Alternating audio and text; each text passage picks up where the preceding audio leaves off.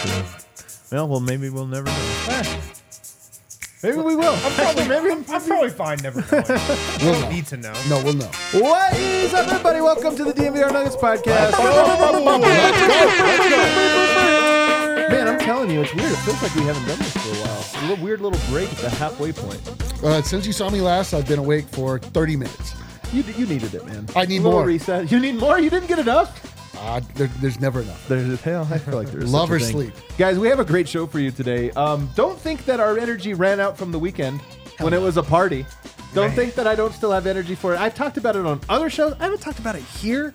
Very excited to talk about Oh, the what is- 76ers. what is it? Oh, yeah, the oh, 76ers going out sad, going out sad, and going It's- down bad. Sad does not cover it. The sad does not cover it. Uh, we're also, but we're going to spend a majority of the time today, obviously talking about Nuggets Lakers. That series begins tomorrow. It's the big one, the one we've been waiting for, the one we think in the back of our minds knew was inevitable at some point. It was just going to show up on our doorstep. Well, here it is. Uh, we'll get to all of that. But I got the fellas with me. Brendan Vogt. Watching the Lakers practice today, thinking about what you've said many times. It has to be this way. Has to. It has to. And it does feel like destiny staring the fellas, staring these fellas, you ladies and fellas in the face. I can't wait for game one. This is it. This is what we waited. This is what we waited for. And then over here, I got D line. I share your general sentiment. Uh, I'm terrified uh, because I am conditioned to this way. I I have learned many times over that the Nuggets suck and the Lakers are cool. But I don't, I don't believe it anymore. Like, but I just keep getting taught this lesson. I think he slept too long. Over here, I got Harrison Wind. You did sleep a lot, but do you think you slept more than Nikola Jokic did over the last three? I definitely swam last. I feel like you guys might have been on the same sleep schedule. I should have gotten a After haircut. the Sun Yeah, I should have series. gotten a No, haircut. poor Yoke, man. There's no rest for the weary because rain all weekend in Denver. There's no pool for oh, pool time for old poor Man, no Yoke. pool time? I bet Yoke goes in the pool when it's raining. You think I had a friend think named so, Brian too. Phillips who did that in high school. In Serbia, they do same that. guy. I mean, the Michael? they, don't care. The Michael Yeah. Porter Snapchat. We all about to get we about to electrocuted. get ele- so funny. my favorite. He's But we got to. He's got to get the pool time in though. Um, that's a Well, we got to we got to Part keep of it the moving, guys, schedule. because while it's not our top story, it is our first story. I don't know if you guys turned on the television over the weekend. Maybe watched a little basketball. Our team wasn't playing, but there was still basketball to be played. I tuned in. We tuned in a little bit, and you know, we thought 76ers Nuggets just feels like a clash of the Titans. The the MVPs are going to meet him. And then game six happened, and it was a little sad. Like, man, what happened to you guys out there? You had an opportunity at home, but everybody has bad games, guys. Everybody has bad games. Famously, Joel Embiid did not touch the ball. What was it, four minutes and 50 seconds to end the game or That's whatever what I it was? heard, Who's yeah. counting? That's yeah, who's heard. counting? Uh, well, probably Embiid, but also, like, go get the ball, dude. Go get the ball. Nobody passed to me? Come on, go get the ball. So anyway, that was that. You think, all right, well, game seven, man, this is a real legacy builder for Harden and, and Embiid. Holy shit, could it go worse? Bro. Bro. Guys, I'm not kidding when I say Bro. that was as embarrassing of a way to go down as possible for the player who has most been compared to Nikola Jokic, Joel Embiid. He was sad. Yeah. Sad. I'm, again, sad does not cover it. That was Shakespearean tragedy. That was uh, clear cut evidence that ba- the basketball gods exist and they are Thank not you. to be trifled with. Always watching. James Harden, the greatest grifter ever known to man, wa- uh, along with Chris Paul before him, And Joel Osteen. Those are like the three. uh, Joel Osteen, and Joel Man, Embiid. just catching strays here. Just like not even a basketball player. I know, right? Although he's pretty tall. yeah. He might play basketball. Kept doing the wrong Just riff there, Joel. smited, smited by uh, the, the the those that need to be acknowledged and uh, spoken about with pure reverence. It was fear. beautiful. Healthy fear, too. Harrison, what was your favorite part? My biggest thought watching that utter collapse was I wasn't that surprised. I know, me too. Oh, I know it sounds like You haterade, could but so see it coming. Yes. man. because this is Joel Embiid who blames everybody except himself every time they lose in the playoffs and did so again after this game seven loss. This is James Harden who comes up small in the biggest moments throughout his entire it, playoff career. When you hit your wagon to those two guys, how can you be surprised by that result in game seven? How they went out.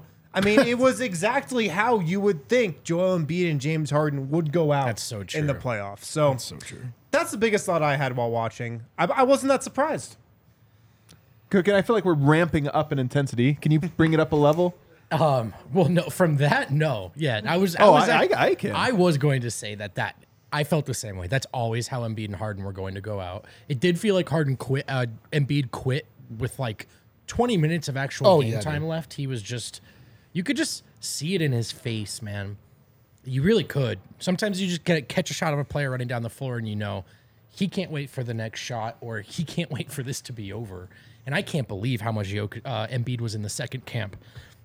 Chat's clamoring for it. I have to acknowledge it. Bit of a mixed experience for me. but I have to say, if it had to happen in any game, it was the right game. Even I kind of enjoyed that one, fellas. All right. Um, you guys all touched on some good points. I don't know if you looked at some of the advanced metrics in this game. Joel Embiid had a 128.0 defensive rating. He Yeah. got spammed in the pick and roll. He got spammed in the pick and roll. Dude. This game was about the Celtics being like, you know who the mark is on defense? Joel, Joel Embiid, that rim Jesus protector in there. Remember, I was like Jokic in the playoffs, though. The problem is you're never going to be able to get stops. 128? Bro. 128? They were hunting him too. And Jas- by the way, Jason the plan was- was there he is, goes there it is, screen, boom, got him, Yeah. got him over and over and over again. I uh, this I don't want to go too far because I think you can go too far and just become a hater. You know, I mean, you can probably go pretty far. you can go really far. I'm just saying, you know, I'm, this year I'm all about letting go of hell and like, Yeah. you know, as much as I want to point out the truth, I think it's important for us all to like be like, hey, let's look at the truth that's now in front of us. Ah. People for years kept telling us, you know, that they knew the truth. I feel like the truth was revealed Yes! over the last week or so. The truth has finally been revealed. The defense was the problem here. The offense was a problem too. I mean, 91.9 Wasn't offensive great. rating for Joel Embiid. That guy couldn't get the basketball. They couldn't figure out the double teams they were throwing at him. Shoot, shot no less than eight air balls in the game. Yep. But the defense to me is the part where I look at and I go, guys, I never want to hear anybody say Jokic can't guard or can't win in the playoffs because of pick and roll defense. I never want to hear it. Literally, what happened to Joel Embiid in this game? And the fact that Joel Embiid has played in the Eastern Conference his entire career has covered up a lot of the deficiencies in his game that would normally shine through in a playoff environment. The Eastern Conference just doesn't have the dynamic guards that the Western Conference does and doesn't put those big men in the spots that Western Conference teams do. When Joel Embiid played Trae Young, I know. this exact same thing happened. That's Trae Young. Trae Young, yeah. So it was no surprise when he actually got exposed in the way that a lot of Western Conference teams play.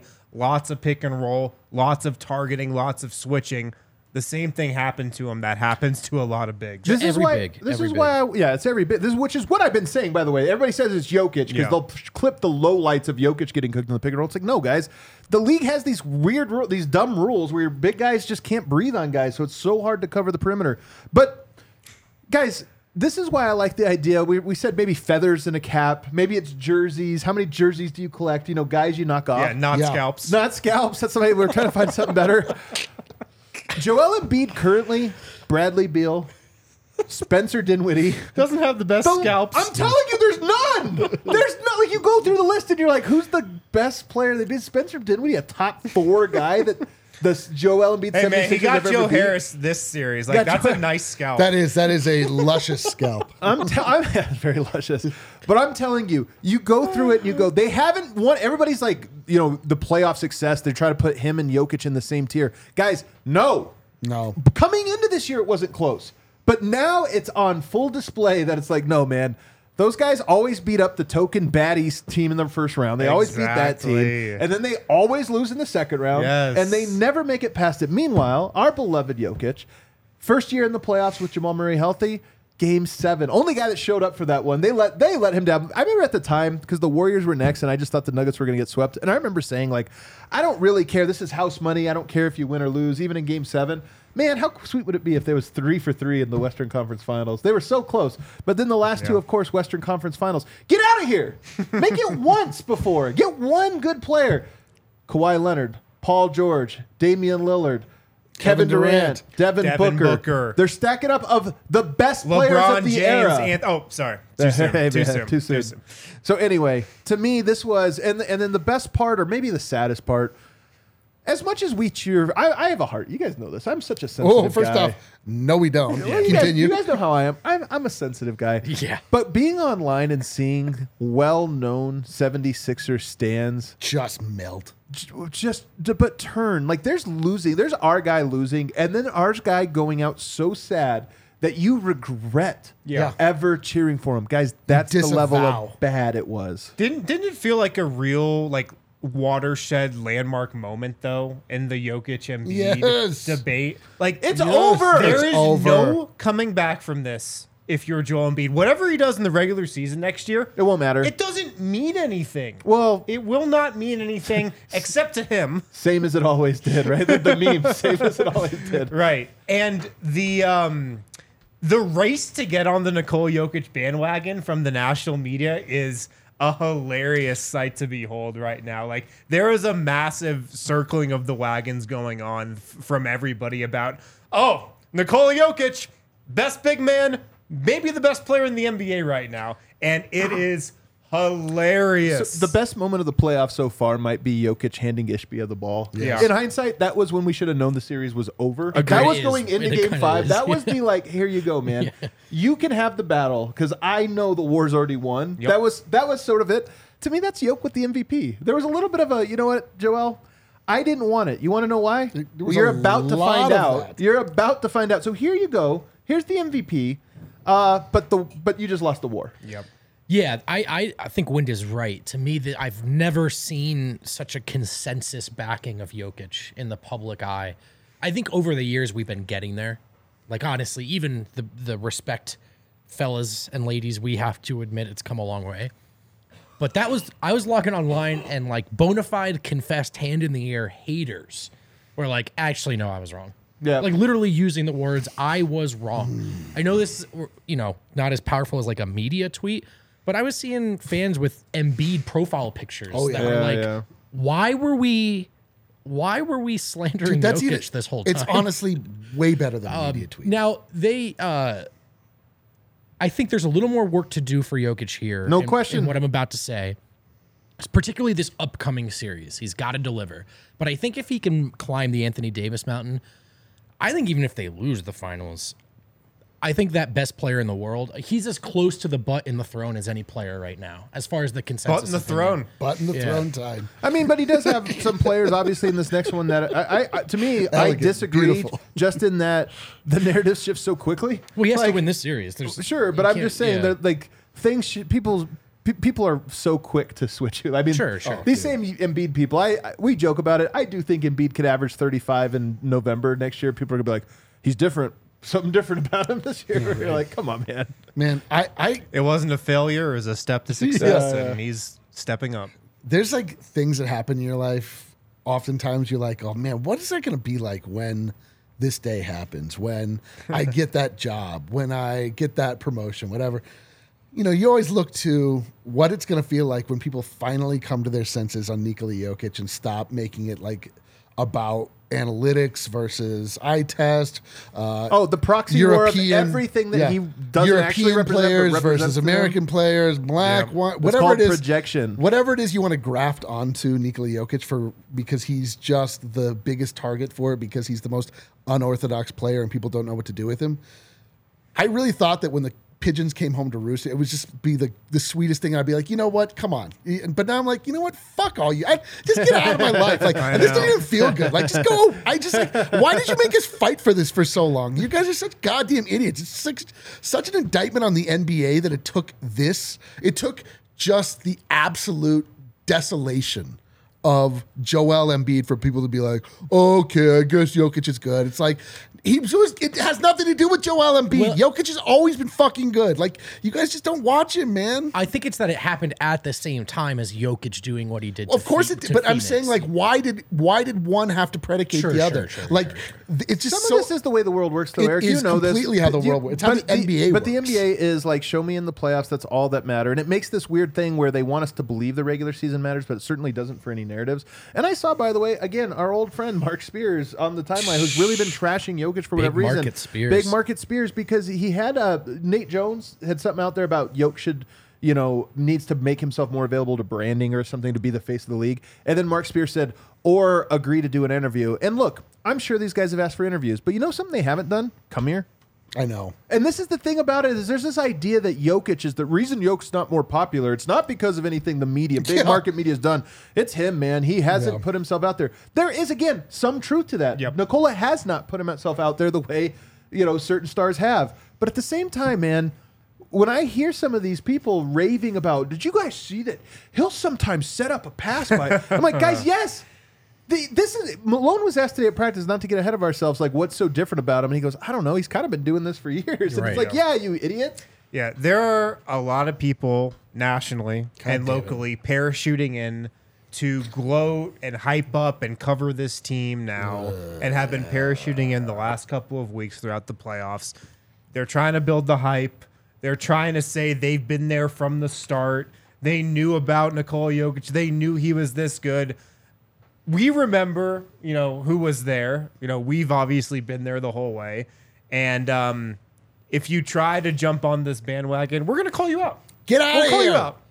Yeah. It's like the scrum. It's like literally, man, there's not enough room. I don't mind the fans jumping on, by the way. It's just the media. No, I'm not the talking media. about the fans. Yeah, the media. I'm talking about everybody And else. The media, so much big market media, nationally the- and locally. We know who you are. Oh, a lot of local too. A lot of local. Jesus hey, first time, yeah, first time fan or, or long time fan, first time attending practice here. Want to check in? Yeah, it is funny the way the scrums are really, really big right now. They're so and the annoying. qu- and some of the questions are the stuff that the everydayers were asking in training camp, and I bring that up because it goes sort of hand in hand with what you were just saying. That those who have really been watching every day and and for years and showing up every day, like people are just now the, the Jokic. Some of the Jokic takes are three, four years old. Like, yeah, we know. They sound like us doing hot box and hot takes in 2017. or just me talking about me talking about someone else's basketball team that I don't watch Yeah, 82 yeah. times a year. But But can you imagine if you're like Anthony Davis? He blocks shots. He I see he goes all over the court to no, play no, it'd be like, defense. How is uh, like what's your just impression of LeBron James's basketball IQ? Like it's, Yeah, it's yeah. pretty special, right? Yeah. it really stood out to me when I was watching him. He's Did it great stand with out the to you The way he can just take over a game, like how would you describe that?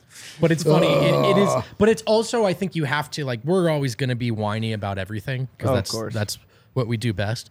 But they're also I think you it's great to take a moment, step back, and appreciate that whatever that consensus perspective is is so much closer to grasping how great this guy is and why everyone in Denver and Serbia and beyond have enjoyed him for so long. Like it's and it's it, there's levels to this. Like it's not oh he's one of the best players. Like no, he's better than all of your favorite best players and he's playing a different game. And I think it's just really cool to see people slowly go oh, like I'm finally watching now and I see Dude. what you've been saying for years. Dude, uh, like us graduating from homers to Just being uh, right about it. yeah, to just prognosticators. like we were telling you not like again like me specifically. I don't have any connection to basketball in my life other than I just discovered the Nuggets. I love them. I love watching Nikola Jokic, and I was just so drawn to him. And I was like, I just like want this to be part of my life. Um, it just and now we're to the point where oh it just makes me crazy it just like i can't i just can't like there's just so many things where you look at you're like god damn it why why were you guys giving us such a hard time why couldn't you just listen and like pay attention before but whatever here you are At the, at the same time, though, I will say, you know, job's not done. You're No, only eight wins into Respect a is- 16 win thing, and there's a lot, you know, there's a lot more for the Nuggets to climb. And I really do think yeah. the narrative will shift on Jokic if they under if the team underperforms in this next round. I agree. It'll almost wash away all of this. But I do want to end on one, you know, kind of final point from me at least, and that is when we talk about well, Yoke doesn't do enough media or this or that, like people that are complaining about him. There's a level of vanity built into the NBA and the way it's covered. And- every part of the nba uh, well, but I'm saying that people, it's a virtue in this weird way to be vain in, in, in, in certain ways, and, the, and people want you to because it becomes like part of responsibility. Jokic, we all know we've watched him play against the Chicago Bulls up 20 at the half, and he'll finish the game with 10 points, eight rebounds, nine assists. You know, like the guy, he just kind of does what's needed and plays throughout it. And I really do think that the Nuggets, under his guidance, under his uh, being the best player, they every player gets a chance to shine at different moments, and Jokic never goes out trying to be one thing or another. He just plays the game, and if it's like, oh, we're cooking with this, let's just keep doing that, knowing I can also cook, but I'm going to let this happen.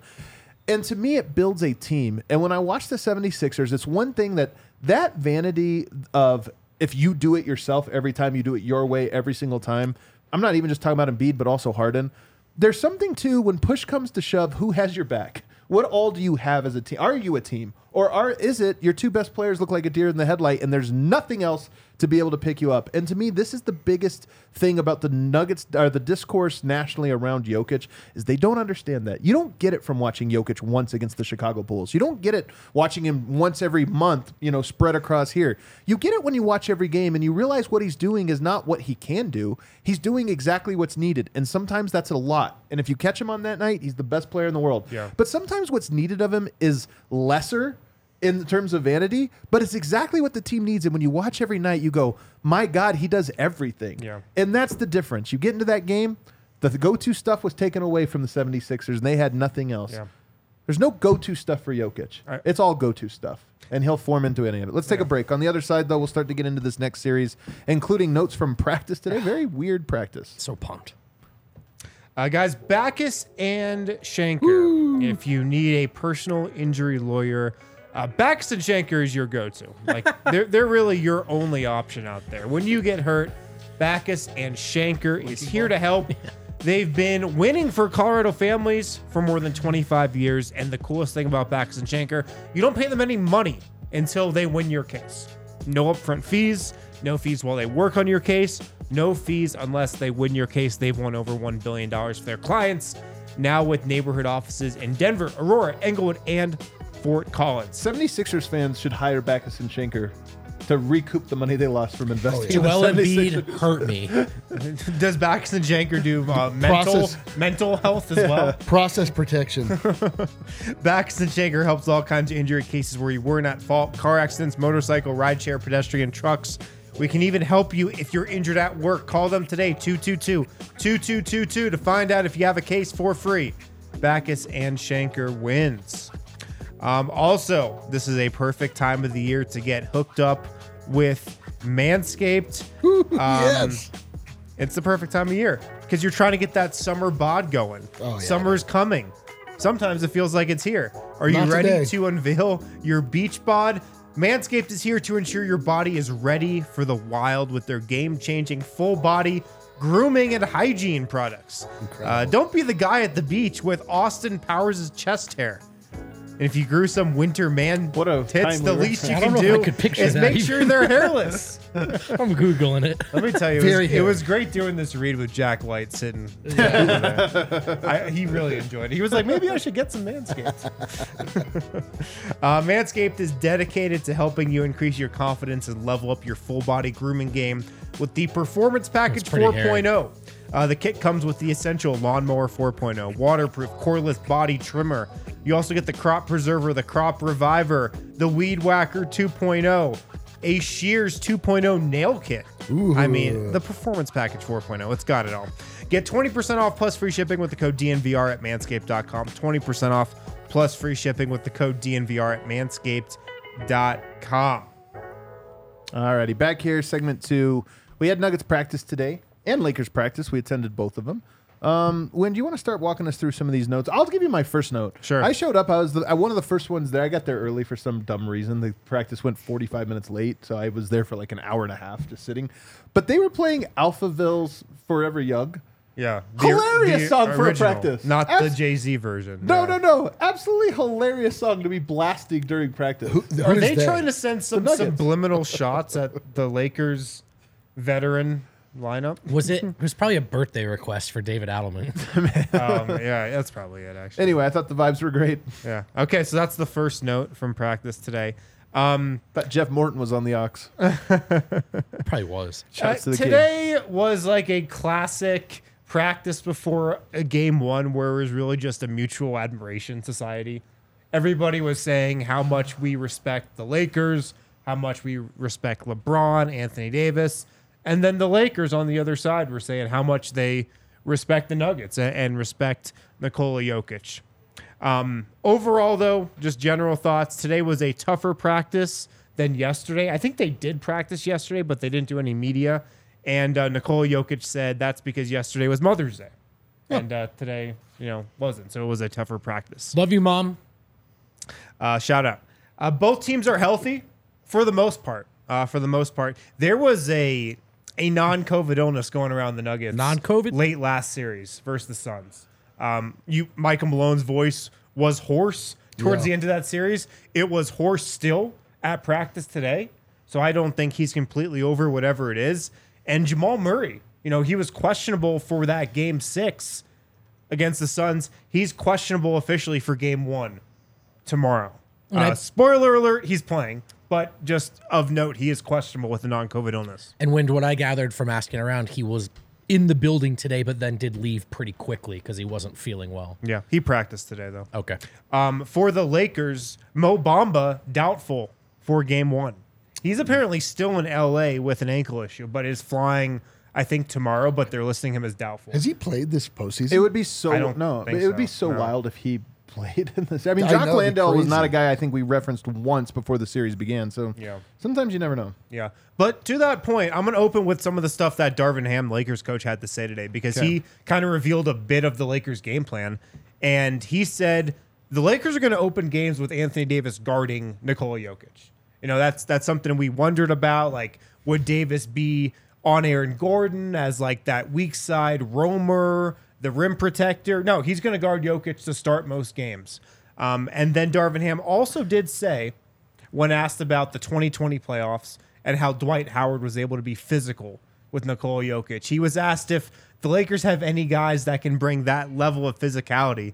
Darvin Ham said, We have a couple of guys who can bring that physicality, referencing Dwight Howard. He didn't name who those guys were, though. Let's run through it, fellas. What are our There are options? only Vando. so many options. There are only so many. Mo Bamba, probably no. J- But Vanderbilt can't do the Dwight. Dwight. I mean, the, you got to be strong. Right. That's Th- about that was the being thing about physical. Dwight Howard. He was big. He's seven feet, 6'10", 6'11", strong.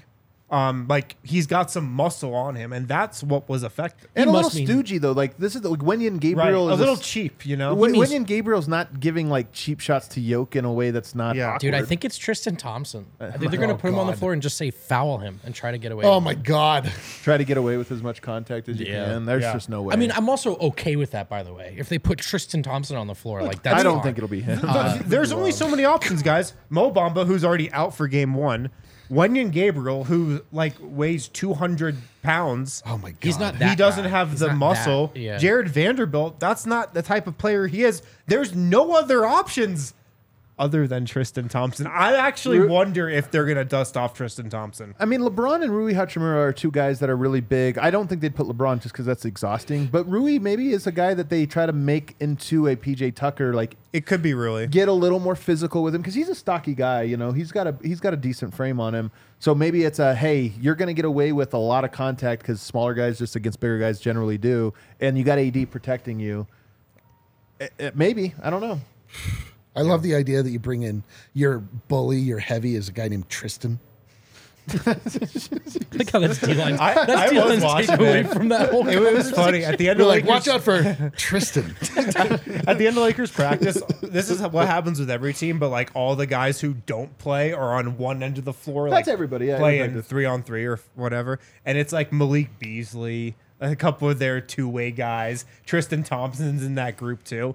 And he's over there just like berating these dudes. He's like yelling at Malik Beasley, like, take this shit seriously. That's He's like, you don't know leadership what it's around." like to have LeBron James carry you. Yeah. I'll tell you what it's like to have LeBron James carry you.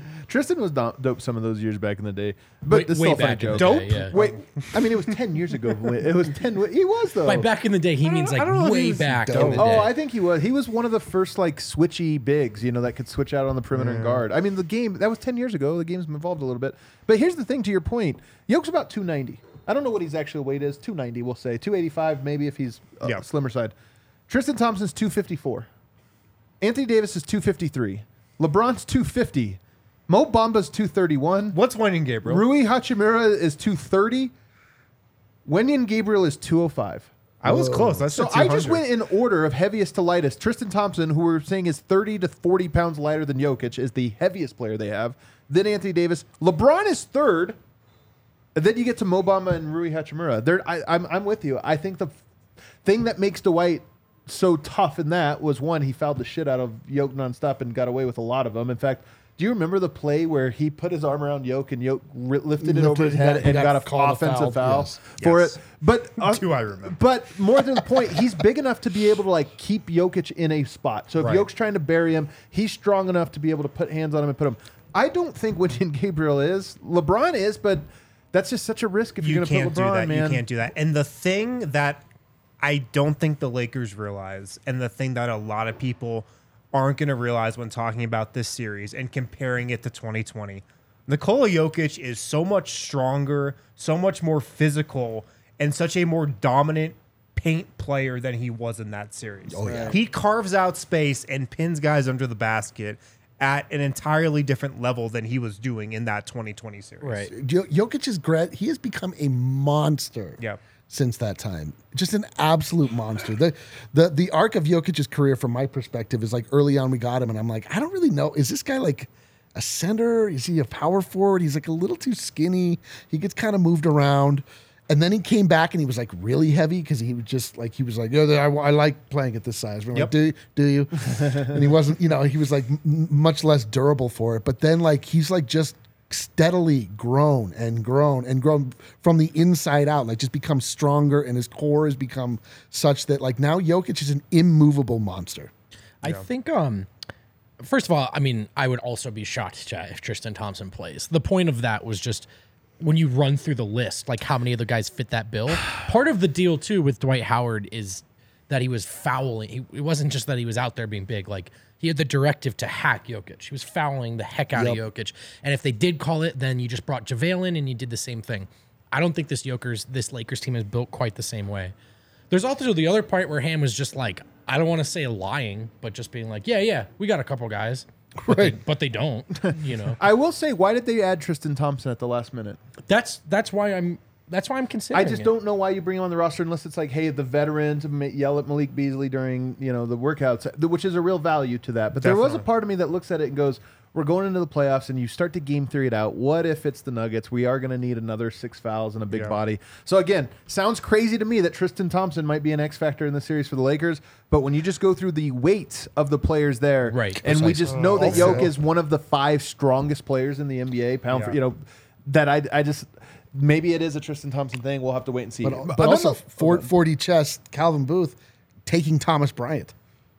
Thomas, Ooh, what if that? What if that was the ultimate? Well, I mean, to be honest with you, they would have smoked I Thomas mean, we Bryant. kind of We saw wa- Thomas we saw Bryant Ty- play defense with we, the That's true, Nuggets. Thomas- but we saw Thomas Bryant have success against Jokic Yeah. specifically. On and the be a, and end, be yeah. a big guy. Like, Cal oh. should come out with that afterwards. If they win, he'd be like, "Look, man, the reason we made that trade." and we didn't. Yeah, we like we didn't. weren't gonna play him. We were just taking it.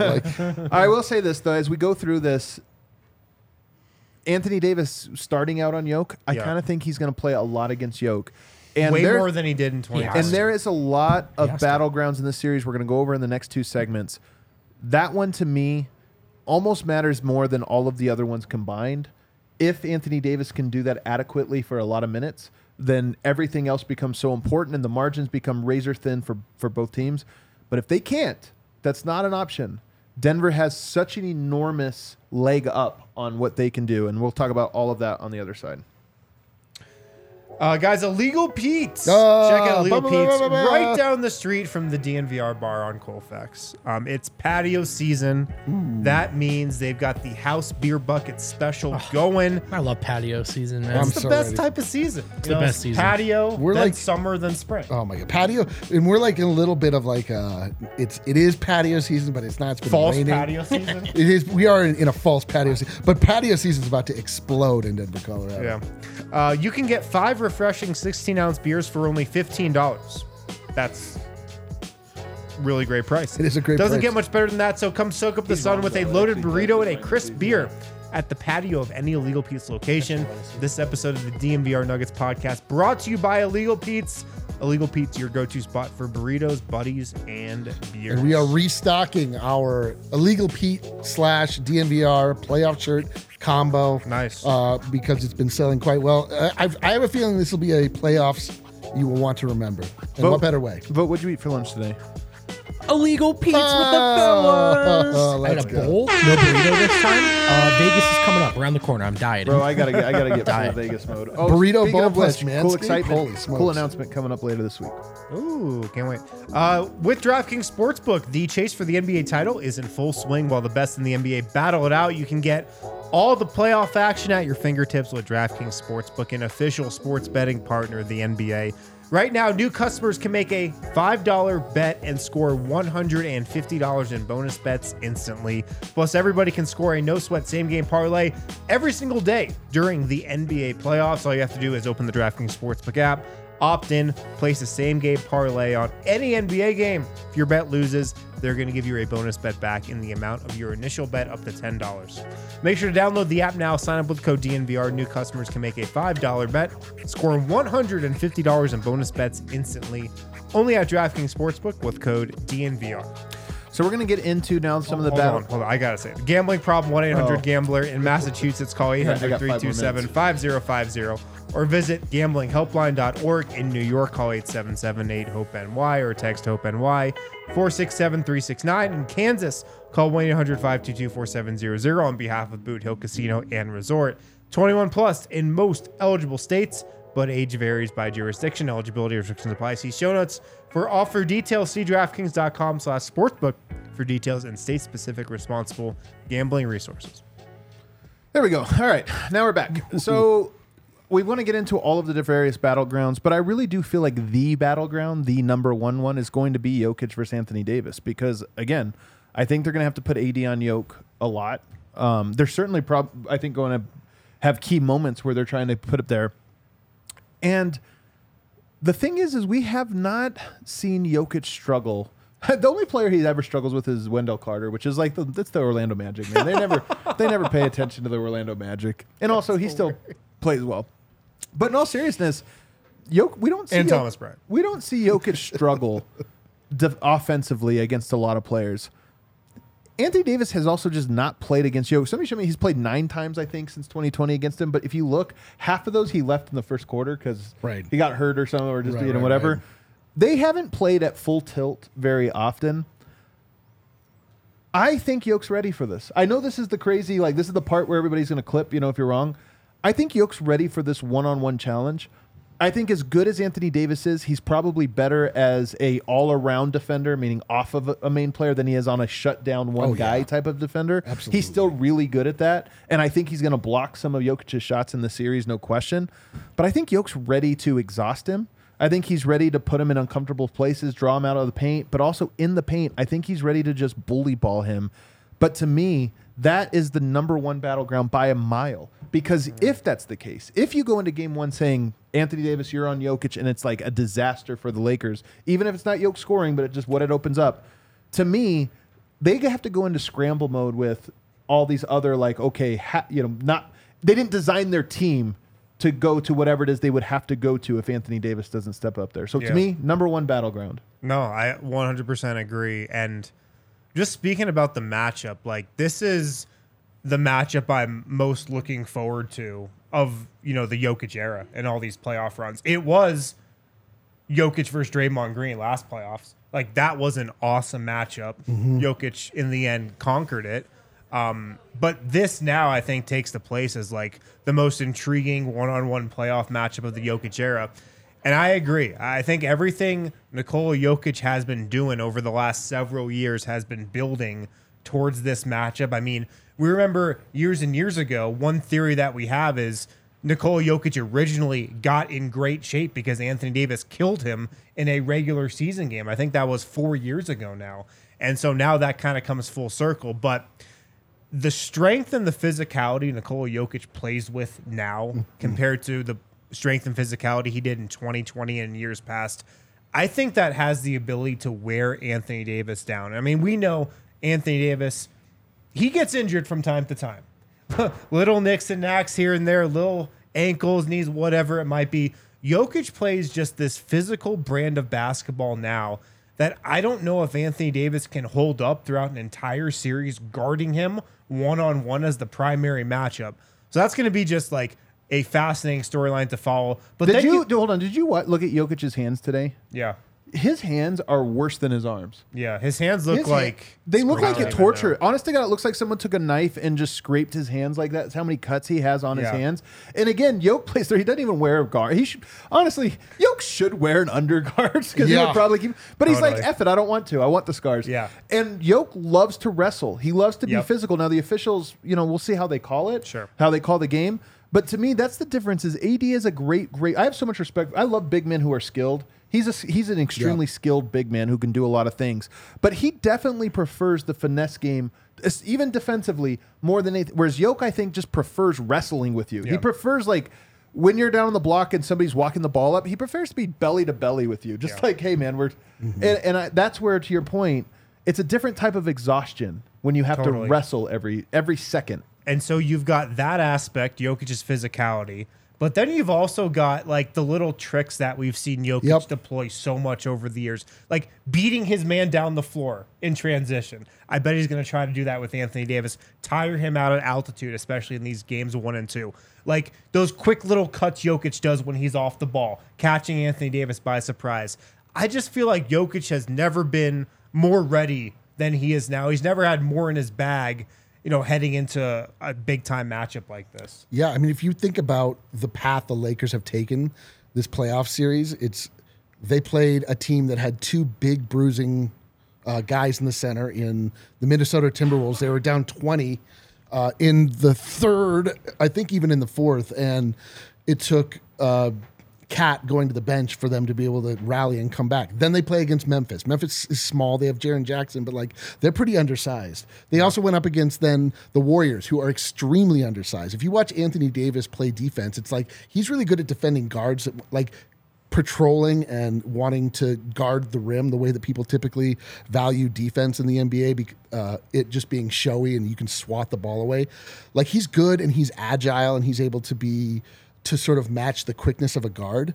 But I agree with you. Like the way that Jokic now plays is not only big, bruising, it's crafty, it's quick, it's clever, and these aren't things that Anthony Davis excels Well, he's in. he's clever though. not like Jokic is clever. I mean, But if you watch defensively, he back, kind of is. I have to give him that part. I don't know. Defensively, I've- he's a I've- very clever defender. I've watched quite a few clips of wa- watching Jokic go get, getting Anthony Davis up in the air and then doing what he does well, to every sure, other. it's not going to be a hundred to zero. Um, but I'm They're gonna saying go like, back and forth. I'm saying like I don't think that that is a strength of Anthony Davis. I think it's something that may, he can maybe have some minor success in, but I think it that's all of these to me. I'm looking like I don't know how he guards Jokic. I just don't know how he does it. the thing for me, the biggest thing on this, and I apologize if you touched on this, Wind. Um, I was kind of zoning out. You know what I mean? You guys talk forever. I'm just kidding. Uh, the biggest thing that's different for me is, as you were touching on, when that is AD guarding him straight up, and I think it is a little bit of kind of like people running with the old Ayton narrative. It's not as dramatic, but AD shutting Jokic down. The Lakers front court gave Jokic a hard time. Dwight guarding Jokic, fouling him. AD roaming, help side, absolute nightmare. The dude's a pterodactyl. Um, so if he can just help out, like it's a nightmare. I don't think this Lakers team is built to do that. I think they need Anthony Davis to guard Jokic straight up and I- Without fouling. Without fouling, and I think that's a significantly different matchup than than the way some people might remember it from that bubble series, and and that's why what everything you guys are saying is true it just has to be exhausting because I agree that I actually think Jokic is probably better conditioned for this fight. right. Everything from the offense to the defense to the rebounding battle, which is going to be like a magnitude eight earthquake, man. Rebounding is a huge battleground. um, AD has to be engaged in all these areas, and so it just just don't let him off the hook in any of it. Yeah. You This know? this is part of why I like that matchup though because Anthony Davis they're a good rebounding team and he's so important to their rebounding. So he has to guard Jokic, the hardest player to guard for, for his position, not foul, and be as strong of a rebounder as he was when he was off ball and he Right. got a time Right. off. So even if you say you shut Jokic down, does the team rebound well behind you is going to be another one of those questions. So for me, again, they're going to mix up coverages, and I'm more curious to see if they come up with alternative coverages. But if they do put Anthony Davis on him, I think game one has to be a nope, that's not going to work. Absolutely, man. The, the toughest job in the NBA is guarding Nikola Jokic. It's the toughest job. It's tougher than guarding LeBron, Right. tougher than guarding Steph Curry, tougher than guarding Giannis, just because Nikola Jokic beats you and beats you up in, in so many different ways. and And, then he'll make it. and- I think he yeah. came in second, though. To be fair, number one was uh, Steph Curry. Still, remember the survey? Nikola Jokic is tougher to guard, man. He's he's tougher to guard. he I'm just, just telling is. you. He, he beats you up throughout the entire game. Yeah, I and watched- we'll see. I mean, we'll see if Anthony Davis is ready for it. Yeah, I watched Steph Curry get shut down anytime he tried to drive to the rim last uh, last series against the Lakers. Like that 'Cause they paint had was Anthony Davis that just paint was completely shut down. It was Anthony Well- Davis, it was LeBron James, it was everybody. It was Vando. They just that paint was completely shut down, and the and the Warriors lost their magic. They couldn't hit shots like they normally do. My like when I look at Anthony Davis versus Jokic, what makes me nervous is the idea of Jokic having to go out on Anthony Davis. We'll get And to so- there in a second. We'll get to there in a second. fair, because the other It's part, because the other part is okay, one on one. Do you send doubles? Do you trust him? Can you break that? And that's what we all kind of think that Jokic is ready for that, and that he is good enough to exploit that. The other part of it is, you know, can you draw him out of the paint? Because to your point. They, when Anthony Davis gets to be in the paint, he is as intimidating as anybody. Yep. Rudy Gobert, Joel Embiid, Anthony Davis, they all are intimidating Yes. There. So can you draw him out? And that's been obviously Yoke having all this experience, especially against Gobert, even in the playoffs. That's the thing that he does to Gobert is it's not just score, which I've always said Gobert actually makes it hard on him to score. He still does it, but he has Yeah. to work. For but sure. the thing is, when you have to guard pick and roll also, so you wrestle for eight seconds down on the block, and then all of a sudden you come out and you have to jump out on Murray so he doesn't shoot a three, and there's nobody in the paint. That's the other part of that battleground. Jokic can lose the battle of down below, but still win in terms of dragging Anthony Davis out of the paint because this Lakers defense is their calling card. They are a great defensive team, especially in this playoffs. But how much of their defense is predicated on Anthony Davis getting to be there, and how much can Denver force him to be out? Shooting threes will be big for Jokic Yep. in this series, but the pick and roll game I think will also be huge. I couldn't agree more. Yeah, it is. The, the, this game will be about doing what the Warriors couldn't, which is clearing up the paint and have every, having everybody else being able, and then also just Jokic just taking advantage of Anthony Davis one on one, which I think he's absolutely going to do. So I think if we move this on now, I think my prediction for the series has been after getting into it over the weekend that the Nuggets are going to score on the Lakers. I think a little bit better. I think people look at it and go, "Good offense versus great defense, or great offense versus great defense." The offense is going to come down. I'm, I think the offense will come down a little bit, especially from the Suns' terrible Sure, defense. sure. But I, it might be more in line with what we saw out of Minnesota, which, by the way, very good defense. The Minnesota defense. They had Rudy Gobert, you know, protecting the paint. They had Nickeil Alexander Walker making plays. Right. I think it's going to be more like that. But Denver's still going to score more than people think. They're not a good offense, but I think they're going to have a good offensive series against Denver for the things you're saying. Anthony Davis is also a tough cover, and if we'll see if he A gets tired, he we'll see if he gets tired. But the pick and roll threat, and in particular, in the last round, you had two scorers, one pick and roll roll guy who, by the way, they didn't like passing to. Yeah, and just then never bu- got the ball. And then a bunch of others whose job was to shoot or not shoot and nothing else. There was Right. no, hey Landry, if you close out, see what you got, explore, you know, as you get in there. It was none of that. It was just get the ball back to KD or Booker. In this series, Austin Reaves, hell of a player, especially hell of a playmaker. D'Angelo Russell knows how to play make. He's a point guard. Uh, Schroeder is fast and can attack closeouts. They have guys that it's not just shoot or don't. It's shoot, pass, play make, drive, attack, run, pick and roll yourself. And I think that's where Denver is going to really struggle. Even though they're lesser talents, perhaps in terms of scoring, they're more designed to make it hard for Denver. Yeah, this is a new test for the Nuggets defense because we've seen Denver be able to shut down offenses like the Suns, like the Clippers in the bubble that play that ISO your turn, my turn style. Oh, Devin Booker, have at it. You know, Kevin Durant, have at it. Nuggets have defenders to shut that down, but like last year when they went up against Steph Curry and the Warriors went to the pick and roll, that gave the Nuggets defense trouble. That gave Nikola Jokic trouble. And like, yes, we're, we're the Nuggets are a much better defense. They have much better personnel. We'll see how that looks now. But the Lakers, they are going to run a lot more pick and roll than the Suns did, I think. Hmm. And so it's going to be on you know the backside of the defense. I think this is a big series for like Michael Porter Jr. defensively Yep. because he could be targeted, but he's also going to be that guy rolling over to you know help on uh, Anthony Davis rolling down the middle of the lane. So the Lakers, how they play offense with LeBron and AD and D'Angelo Russell, it's going to test the Nuggets defense differently than the Suns did. I think. It's a great point. It also makes me think about the Lakers playing Jarred Vanderbilt or not in this series.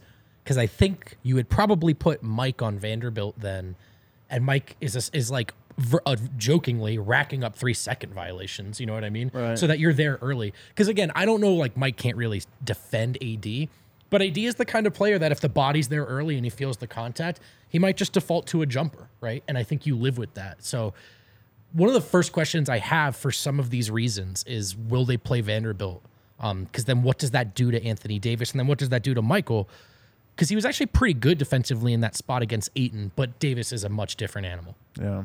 So I think that is going to be a real challenge for Denver. I think they're, they're they have less shooting, although I do think Denver in game one is probably going to dare their guys to make shots. I think Denver's ga- defensive game plan in game one is going to mirror what it was for the the Suns, where they're going to overload and have to run out at guys.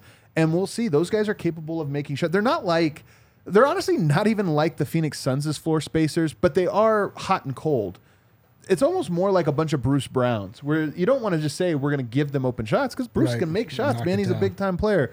But it's but they're not like KCP or Michael Porter, Sure. where it's like, oh, these guys are dead eye shooters. They're they're very good ones, but they're just such good playmakers. I think how Denver closes out contains and how well they shoot on those will be game. Well, that'll be game one. I think it'll it'll texture that, and I think it's a real challenge for them. Um, let's take a break. On the other side, I want to go through some of the statistics and a bunch of other little things, a little little battleground. The AD Jokic part is such a big part of it that it deserved its own segment. Now we'll get to all the other battlegrounds that that'll make up the series. Guys, for game one, make sure you got some Breckenridge Brewery in hand. Make sure it's chilling in the fridge. Sure. You need that for game one tomorrow night. Need it. Breckenridge Brewery, the official beer of DNVR, and check out the Mile High City Golden Ale. If you can get it, people tell me it's tough to get. Yeah, good luck. It goes quick. Um, but it's got that beautiful Nuggets logo on it in that Nuggets case. The Mile High City Golden Ale from Breckenridge Brewery. If you don't know where to get Breck Brew, check out the Breck Brew beer locator. It's on their website. All you got to do is type in your zip code. It will show you a map. It, will show you exactly where to get Breckenridge Brewery. Uh, if you're local, come down to the DNVR bar. The atmosphere here has been incredible for these Nuggets playoff Tuesday games, and. Thursday are going to be great, but Saturday, oh my god. Yeah. I mean, the Bro. weekend just gets raised to an I entirely do, I, I kind of think we are in ca- max capacity every game now. Yeah. I mean, we've graduated to that. We've So, earned it. Get here early.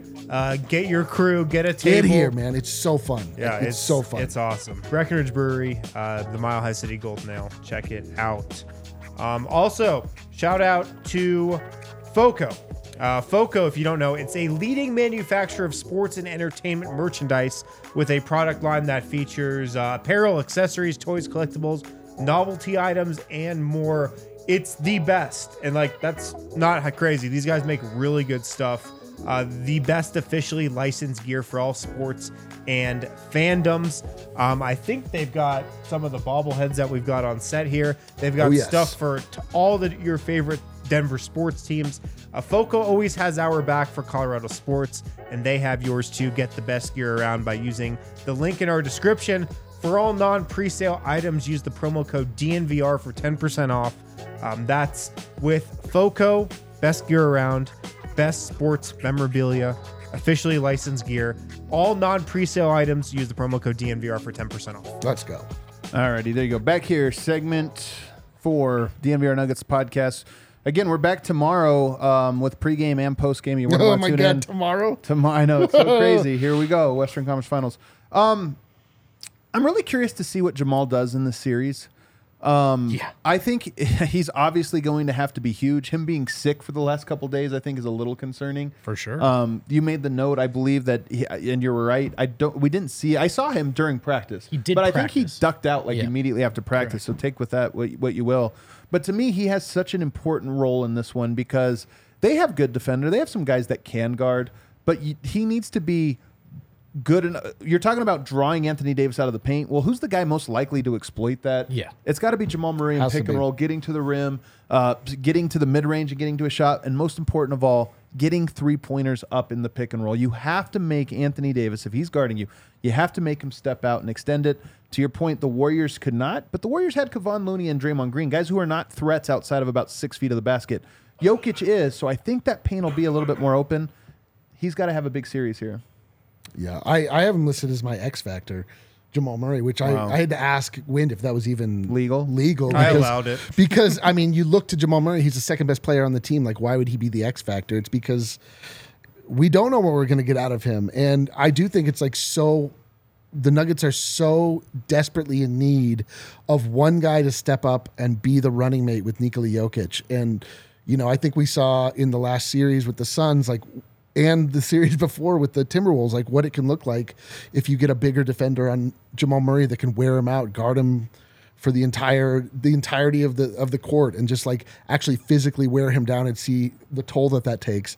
The Lakers have a bunch of big guys that they can throw at him, and it really is going to be incumbent on Jamal to figure out how to not only conserve his energy but to be explosive and to be to punish the the Lakers for trying to clog the paint, for to be able to you know take focus off of Nikola Jokic so that then he's even more available to dominate the Lakers. Like it, there's just so much that is riding on Jamal Murray in my mind. It's like he's almost more important than Nikola Jokic in, in a way in this series. Yeah, he's got to have a big series. I agree. Um, I think he has seen the toughest defender, individual defender that he's going to face in the playoffs, and Nickeil Alexander Walker. But the Lakers just have a bunch of different guys. Yeah. I think they will Yeah. throw four or five different guys at him throughout the entire series. Austin Reaves probably going to start guarding him. They've got Dennis Schroeder who could pick him up full court, tire him out. I mean, it feels like the game plan on Jamal Murray is out and everybody knows it. You want to pick him up full court, you want to tire him out, you want to wear him down with physicality. That's how you can get the Jamal. And the Lakers just having three, four, five of these guys that can they think can throw at him. Maybe Shaq Harrison. They dust him off and they get him on there for. I I love that. That's so deep. Come on, man. We're already talking about Tristan Thompson and Shaq Harrison. Neither are playing. Schroeder, Austin Reaves. Maybe Tristan, I guess. I don't know. They've got um, Jarred Vanderbilt, Yeah, who they- like maybe they switch him on to Jamal if Jamal is really heating up. They put him on Curry. Yeah, they they just have a bunch of options, and I think that presents a little bit different of a dynamic than the Suns did because the Suns just really had nobody. They had We're trying to find guys that all did the same thing. I think one of the things that's scary about the Lakers is that they have LeBron and Anthony Davis, two of the best players, you know, top seventy-five guys all time, right? Um, but then they have. They can become different teams based on who's around them. To me, the the team that is locks to play is LeBron and Anthony Davis, Austin Reaves, D'Angelo Russell, Schroeder, and I would say Rui. I think those six guys are locked in. The other two spots you know, you can go to a Brown, you can go to a Vando, you can go to a Beasley if you need more shooting, and it all changes. I think we could see Beasley. and it all changes what kind of sure. team they are dramatically, and that's why I think they're a little bit hard. And I think that Michael Malone is probably going to have to be adjusting more than usual. I think this is a series. boy. I think this is a series that likely calls for more adjustments than the previous one. Well, it's funny because we're laughing at ourselves for going so deep with it, and rightfully so. But also, Darvin Ham, I think, is the coach that he doesn't seem um, committed on principle to any one lineup. Like he'll he'll experiment for sure, uh, and I think he's willing to play any of those guys. yeah, So I mean think- they pretty much only played seven guys in that game six against the Warriors. yeah. So, but then Lonnie could, Walker and Rui were the only. Vanderbilt didn't even play. And yet I could see them experimenting with up to nine or 10 in this series. One of the first questions I have on the Denver side is will Denver have to, need to, and be willing to go beyond eight guys? Um, that's one of the first questions I have. I Yeah. do think these non Jokic minutes, at the moment, I consider the Lakers a deeper team. Not not just like one through eight, but it's. I just think they they have these handful of guys that just seem to give them just enough any given game. You know, that you could just see like, oh, player X scores 15 points and they survive the non LeBron minutes or whatever. That's actually one of my bigger concerns in this series is is the non Jokic minutes going the Lakers way because Lonnie Walker goes off for 18 or whatever. I they to me they seem better equipped to do that than Denver. Um, but I'm really curious to see how big either of these rotations get. Yeah. Um, so that I think I do think this will be an adjustment one. Let's just go through some numbers numbers here in the playoffs. Nuggets number one on offense, number five on defense. Lakers number eight on offense, number one on defense. So this is a matchup of number ones, offense, number one offense versus number one defense, and then the other numbers, you know, kind of match up as well. Um, the Nuggets number four in offensive rebound percentage, Lakers number nine. Again, if you can draw Anthony Davis away from the paint, LeBron's a hell of a rebounder, and he's a scary rebounder because he go he grabs and goes, eh, and in transition, you know that's obviously dangerous. But outside of that, there's a real opportunity. Christian Braun needs to make an impact on the boards in this series when he's on the court. Aaron Gordon needs to absolutely Yes. murder the boards. We talk about Anthony Davis wrestling Jokic. Anthony Davis needs to have to wrestle every play. Yes. Jokic wrestle. And uh, Aaron Gordon wrestle. It's got to be a physical one there. And then Michael Porter. Yes, like that's- we yep. all talk about his three point shooting, but to me, the equally as important is his chance to create second chance opportunities. He's a great offensive rebounder, and I think that they start. They're going to probably play three guards right right off the bat. LeBron, AD, four five, which means you're going to have a four or five inch advantage with athleticism and length. To me, this is a huge battleground as well. Can the Nuggets hit the offensive boards? Yes, and that's a way that you could get Anthony Davis in foul trouble. And I think foul trouble and the officiating, and I don't know if you have those numbers in your list of stats, but I've got can- I got free throw attempt. yeah, we here. can get to that. But such a big part of this series is going to be is Nikola Jokic in foul trouble? Is Anthony Davis in foul trouble? And how, again, going back to this, how strong and physical Nikola Jokic is on the glass, that's going to be another area that like Anthony Davis has to worry about in Yep. that matchup. He's got to keep Nikola Jokic off the offensive glass. That's not something that a lot of people can do. And I wonder if Jokic can rack up some ticky tack fouls on Anthony Davis when AD's trying to box him out. Um, we keep going here. Nuggets number two in defensive rebound percentage. Lakers number 12. So it has not been a huge strength for them. I will say Anthony Davis in the clutch. Very good offensive rebounder when he has his energy. When he's going 100%, Yeah. he's so long, athletic, and quick. Like he just, he's got quick reaction speed the same way Yoke does. But obviously with the, that, that wingspan. Um, Nuggets play slightly slower than the Lakers, which is interesting. I don't, you, both teams, I think, want to limit transition for the other Yeah. team, but and both team wants to run, but they don't need to run. Denver's obviously a great half court offense. Then you go into the second. transition. Uh, then you go Nuggets number nine in opponent free throw attempt rate. So they have not. Foul- I always say this. One of the things that's good about the Nuggets is they don't foul. That Jokic, why he, one of the reasons his defensive metrics come, shine is that he just doesn't foul. He's a very low. He doesn't put guys on the line. Well, the Lakers are obviously very good at getting to the foul, to the foul line. So to me, that's obviously a battleground. And then on the other side, the Lakers foul the least of anyone in the playoffs so far, and the Nuggets draw fouls at an average rate. So I don't think the Nuggets are going to get easy foul shots in this one. I would I would kind of be surprised. I know. yeah, I mean I, that. Everything that we've talked about, everything that I've thought about, uh, like the whole series, I'm like looking on paper. I'm like that, that, that. I'm like, this is lining up so perfectly for the Nuggets. I- I feel the one- differently, though. And the one play, the one factor that I keep coming back to is just the goddamn foul Yes. calls. The goddamn foul calls. It's really my biggest concern in this series, and it's not close. And that's just like a hilarious variable that it's hilarious how heavy that variable is weighing. It's the officiating. It's Nikola Jokic getting in foul trouble by some bullshit calls. That's my biggest concern. But it's also a reason like why I feel confident. Yeah. Very confident. Because like if that's my biggest concern, I think the Nuggets can overcome it.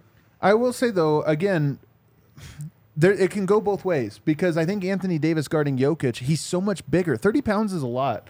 So much bigger that he might foul too, and that team is horrible with him off not on the court. Oh, yeah. They're, the numbers with him on off are are Well, Jokic. a story of the Lakers playoffs is they've been better with LeBron on the bench and Anthony Right. Davis staggered with some bench guys. That those have been their best lineups. Right. Um, and then num- Nuggets number one in turnover percentage, meaning they turn it over the absolute least. The Lakers are number eight in opponent turnover, so this is Nugget strength versus Lakers average. Denver needs to be. They've been so disciplined in the first two rounds, not turning it over. That has to continue in this one. And then Nuggets number eight in points off of turnovers. Lakers number four in points off turnovers. I think very and Malone referenced this today at practice, but similar to the Sun series, I think Denver is a better half court team than they are. Yeah, Offense, defense yeah. combined. Yeah, it's are you letting them get out in transition? Yeah, turnovers to me are right up there with the biggest battlegrounds for that reason. I think if you limit this to half court, Denver should have an easier time scoring on theirs than vice versa.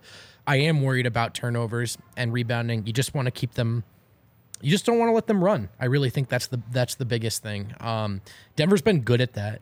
You know, a lot of their focus this year has been on hey, if we clean this stuff up right here, the controllable factors, good luck to anyone beating Yeah. us, especially at home. So and then lastly, Nuggets number one in points in the paint, Lakers number two. Um, they're both right. They're both tied one two, and then eight ten for opponent points in the paint. That's obviously a huge battle. And this brings me. You said you go through and you say it all comes up Nuggets. I disagree. It mostly does, and I feel good about the Nuggets. But number one, I just talked about how the pick and roll scheme. They have guys that are better at attacking Denver scrambles, which I think is tough to guard. I think Nuggets are going to find themselves in more one-on-one defensive situations they did, did against the Suns. In the Suns, they were able to escape them. Jokic wasn't on an island a whole lot because they were able to send those Almost doubles. I think all. the Lakers are going to be better at exploiting that. If you try, it, if Jokic switched out onto LeBron and you're like, well, we got to send help, LeBron's going to be giving it to a guy who knows what to do shoot, drive, pass, whatever it is, in a way that Landry Shamet, Torrey Craig, Josh Okogie weren't. So I think that part will be harder. But that connects to the bigger thing, which is number one in points in the paint versus number two. Denver wins because they get the points in the paint the most. This is a team that also gets points in the paint, and they get them off of rim pressure, off of drives. The Timberwolves couldn't do that because they had two bigs clogging everything. The Suns just don't do that because they love their mid-range pull-up jumpers. They don't put no, neither of those teams put pressure on the rim. This is a team that puts the best pressure on the rim. Yeah. And I think that's going to be a real challenge for the Nuggets. Yeah, but you're also talking about in the Nuggets, the team that was, if not for the full year, for most of the year, leading the league in three point percentage. Like I think that there are diff- the thing. The thing that I love so much about the, watching this Nuggets team is that there's just they don't win in one way. They just win in the way that the other team they're up against is allowing them to beat them. Like I, I just see a world in which the Lakers are going to hope to clog the paint, make it, and then the Nuggets are like, all right, so we'll then Michael Porter Jr., uh, Jamal Murray, uh, Kentavious Caldwell Pope, Aaron Gordon. All these guys that are showing that show you that they're able to step up and knock these shots down. Then suddenly the Lakers start scrambling. Then you go into Yoke. Then Yoke. It's like there's just so many things where I'm like, I, I just I just think that they have the answer to everything that the Lakers want to do. You know. Hmm. Paint pressure. Do you have any commentary on it? I think the one guy that Nuggets fans are gonna hate by the end of the series is Austin Reaves. Oh my God. Austin Reaves drives a lot. I think he averages around the same amount of drives per game as LeBron. Like his game is getting to the rim and getting to the foul line. And that's my biggest concern, like from a Nuggets foul trouble perspective, outside of Nikola Jokic on Anthony Davis. It's like Austin Reaves is gonna frustrate us and the Nuggets just with how often he gets the foul line and how good he is at grifting foul calls. God. Um, he he is a guy that if you foul him, like he's gonna be able to do damage on you. I also think this goes back to the transition thing. Obviously, a lot easier to attack the rim in transition, and I think Denver just needs to make it a congested half court thing. The eternal question with LeBron right now: how much is calculated versus just the limit in terms of his reserves, what he's willing to do driving, and then you know, on top of that, can AG be a more physical matchup than um oh gosh, I'm blanking now. Andrew Wiggins, right, who's just a smaller dude, and and can Le- can AG make it grading enough for LeBron to just put his head down in the half court Yeah. that he settles for jumpers, and and I think that's a possibility, um, and obviously you need to see it happen. AG, you're talking to some of the Lakers reporters today. They feel that AG is really does a good job on LeBron. That that's one of the guys that makes it hard. So he'll need to do that. But the point about Austin Reaves is so nice, is so good because, and it's not just him. It's Schroeder too. It's it's D'Angelo Russell. Yeah. That Jamal Murray's going to have to not get beat off the dribble in the series because otherwise it's fouls on Jokic. Yeah, like he can. true. It's not just about are you giving up points, but you're putting Jokic in his position where he's either going to get dunked on by Anthony Davis on the lob, or he's going to rotate late and pick up a cheap foul just because you didn't contain your guy one on one. So that's why I say Michael Porter, Jamal Murray, KCP, they're, uh, Christian Braun, all those guys are going to have to guard one on one. I think a little bit more than they did in the previous series, and if that breaks down. The whole Nuggets defense looks completely different, and so that's why it's such an important thing. And I hope they're up for the challenge. Um, I, that's it. I mean, there's going to be other storylines that materialize. I think this is a series. I will say this: the Lakers are old. Their key guys are old, and, and I don't think their key guys can play seven hard games. And I think they know that. If you look at them, they've won. Denver's won both game ones. The Lakers have won both game ones on the road. Something's got to give now in game one tomorrow night. And the reason I think this is so important is the Lakers put everything into both game ones. If you watch those games, those Yep. series, they put everything into They've them. won both game ones. And, but they put it was clear that they were On the giving road, game right? seven effort in game one. And then in game two, completely took it off. It's almost like they know LeBron's been in this so many times. You guys, you Yeah. scroll his like you scroll his basketball reference playoff page. It takes like five minutes to scroll down all the playoff series he's been in. He's been in a million playoff series. He understands the rhythm of it. So they punch hard, and if they win, they get to take a set the game two not off, but they get to feel it out and say, "Hey, how hard do we want to go here?" And then their mo has been win the two at home. They've done it two times now in the exact same formula. I think if Denver can get game one, they have to show up for game two. And guess what? That means you're playing hard two games out of three nights, and it's one game off every single game from game one to game seven. So to me, game one becomes especially important because I think LeBron knows I've only got the energy in the reserves for like five or six games, which Yeah. means I got to take one, maybe two off. And in two game one so far, the Nuggets have blown out the Timberwolves. They blew out the Suns, and they are what six and zero at home in the playoffs. Yep. Yeah. So It's a big gotta game. feel pretty good. Man. But at the same time, man, Memphis, best home record in the NBA, lose Yeah. game one. It's a, it's a. I'm just saying, it's Yeah. a real part of the appeal. Is it's a real message to send. You guys always felt good here. If you take Right. game one, you get to tell them you were never trusted the same way. Did you guys see the screenshot after game two? Um, when they lost, of course, to the Lakers and big time, and LeBron's walking off the court, and Ham's just kind of smiling at him, and it's like it. It looks a lot like yeah, we got the one. We got the one right, we yep. came here to get, and we're fine. Um, and yeah, don't give them that one. Put the pressure on them right out of the gate. Ma- Make LeBron play two hard games right to start the series, and have to look and go, man, this series goes quick every other day. too, man. There's a little bit of like he has been dominant defensively in these playoffs, dominant, and I Except for the games he takes off. except for the games he takes off. So, and there have been those games. So it's they the Lakers can't take games off against the Nuggets. Don't let them off the hook, man. Don't. The let them Lakers off are unbeaten at home too. Robert points out there in the comments. Yep. So there you go. All right, that does it. Nuggets Lakers had to be this way. Going to be an epic one. I think there's a huge opportunity for Yoke in particular in this series. I mean, the line, the the way this all breaks, if you make it to your first ever finals and unseat LeBron and Anthony Davis as a team and as an individual, so sweet. Yep.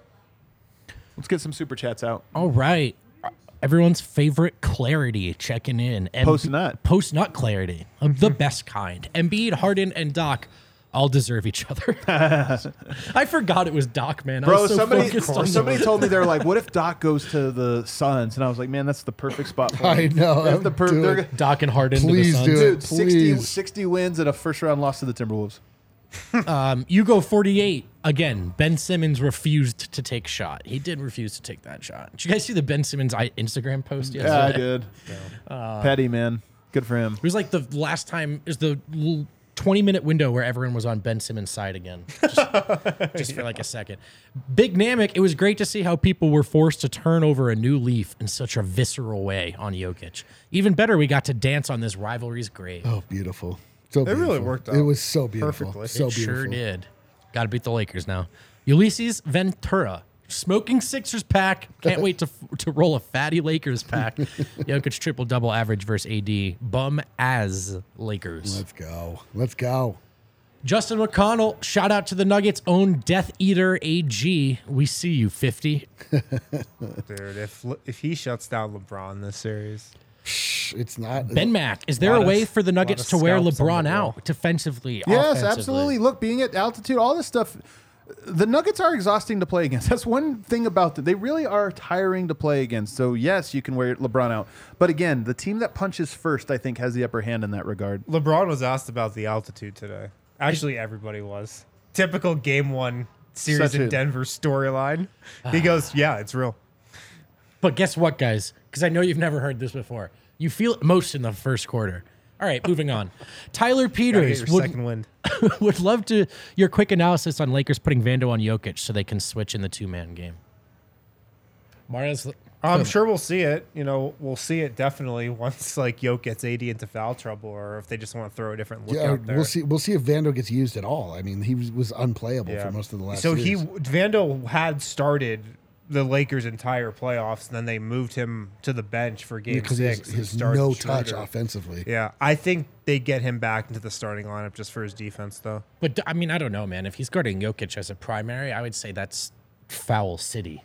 You know, Jokic I mean, has they got they can put him on Porter too, right. or AG. Or Jamal. Well, just Yeah, or answer that Jamal. question. Colton Laptad.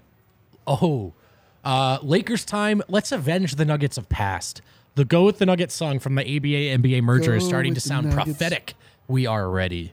Go with another- Gordon Glasner. Glazner. Glazner. It's actually Glazner, everyone. Gordon Glazner. We don't need the Lakers and their fans to fear or respect the Nuggets. The T Wolves didn't. The Suns sure didn't. No, we just need you to lose and get out of our way like they did. I Let's love go, it. I love it. Do you think Michael Malone brings back take that L on the way out and uh, Laking Ball, as always, after gets, a Game Seven win? get, Laking Ball gets the last word on his favorite Celtics podcast. Bad day for Tatum haters. Cough, cough. B Vogt. Fifty-one in Game Seven. I caught that actually. Five and one in Game Seven record. Uh, four conference finals in six years. He's clutch. Only lost in Game Seven against LeBron and Kyrie, and Hayward is out. You're right, man. oh, It's- Hayward, man. Look, sometimes you just Couldn't got to do it tip your without hat. him. Sometimes you just got to tip your hat. He was great. I will. I will wait patiently for the next five of twenty-one shooting performance, and then I'll super Uh, chat just you coming back. in, Mo Bamba out tomorrow. Oh, I love that that's an update. Tristan Thompson. Hey man, you want the notes? I give you the notes. You gave me the notes, man. All right, guys, hit that outro music. That does it. We are going to be back. This is the one we waited for. We got got through that Suns one. Remember when we waited for that one?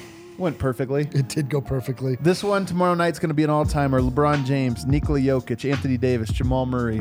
Mm, I'm ready for it. Man, another one. We better end this so no more's coming in. What do we got? Ilvap, Anthony Edwards, and KAT would be top three players Embiid beaten playoffs. It's like it's not. It's like It's not slander, it's true. It's just I mean, factual. now it's Bradley Beal. That's what I'm saying. So of course it would be Towns would be up there. It's not Trae Young. It's not Trae Young. Oh, it might be Trae Young actually. They lost. To Oh, Trae yeah, they lost. They lost to Trae Young. All right, guys, that does it. We got it tomorrow. Uh, if you want a place to watch it where you're in the company of other Nuggets fans, come on down here. Lakers fans not invited, including you, Nighthawk. Yeah. You're not even invited here. I'm sorry. We will love actually you. kick you We out. love you, but we will kick you out. Yeah, so, like not, not only not invited, banned. banned from the from the bar. Unfortunately, this is a place. Hey, again, I've said this all, all along, but sports are the one place in a city where Yes. you get people together of like minds. You get people of all walks of life, religions, this or ever. So the DNVR bar, it is a sacred place. Come here, Yeah. be with your people, knowing that you're not going to have somebody trying to troll you. You know, Yes. some Lakers bro. We will to troll kick you out, Lakers fans. We're not kidding. No, I did it to the Like, We're not we kidding. We have the authority to do that. We that. will kick you out. You're not. You're not welcome here. So anybody, hit that like button on the way out. See everybody tomorrow.